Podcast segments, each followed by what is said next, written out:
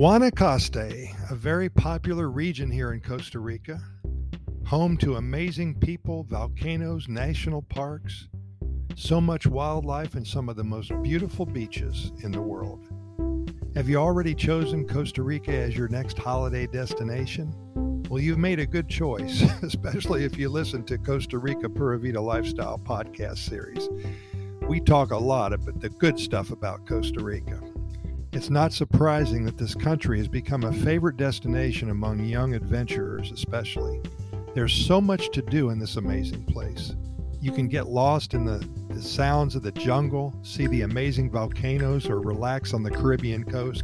But there is one place that we're always seem to be recommending the province of Guanacaste in Costa Rica. Guanacaste is the most northwesterly province in this country.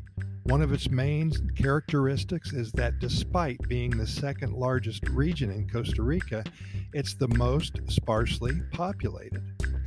Only 330,000 people live in its extensive 10,000 square kilometer area.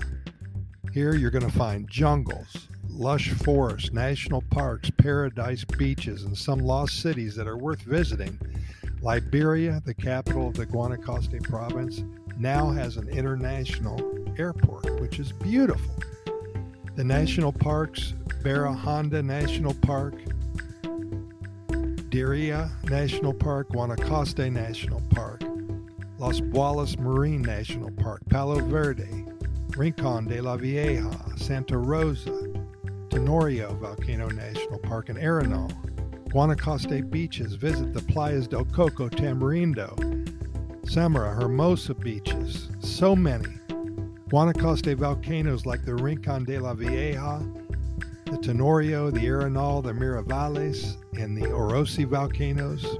You can hike up every single one of those, and you're going to be met by so much wildlife and beautiful vistas and fresh air.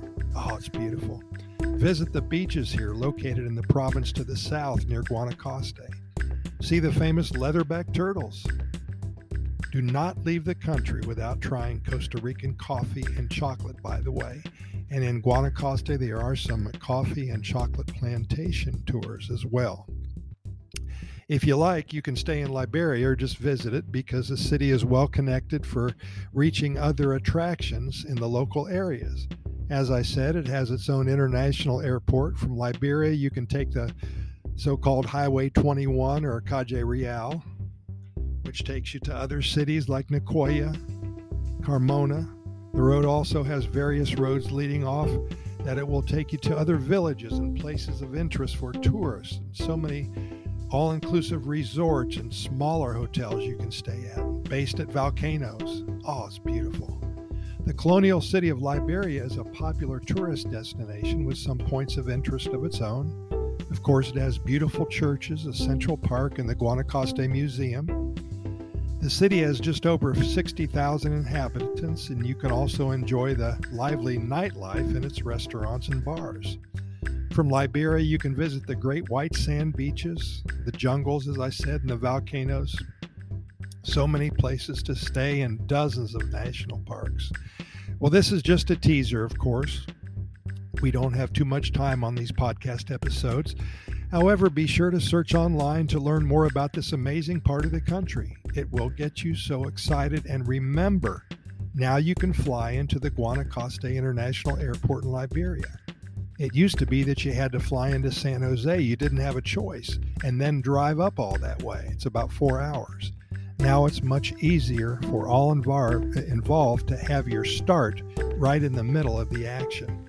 And hmm. again, we'll go deeper into this area of the country in future episodes of our Costa Rica Pura Vida Lifestyle podcast series. And stay tuned, and we'll see you then.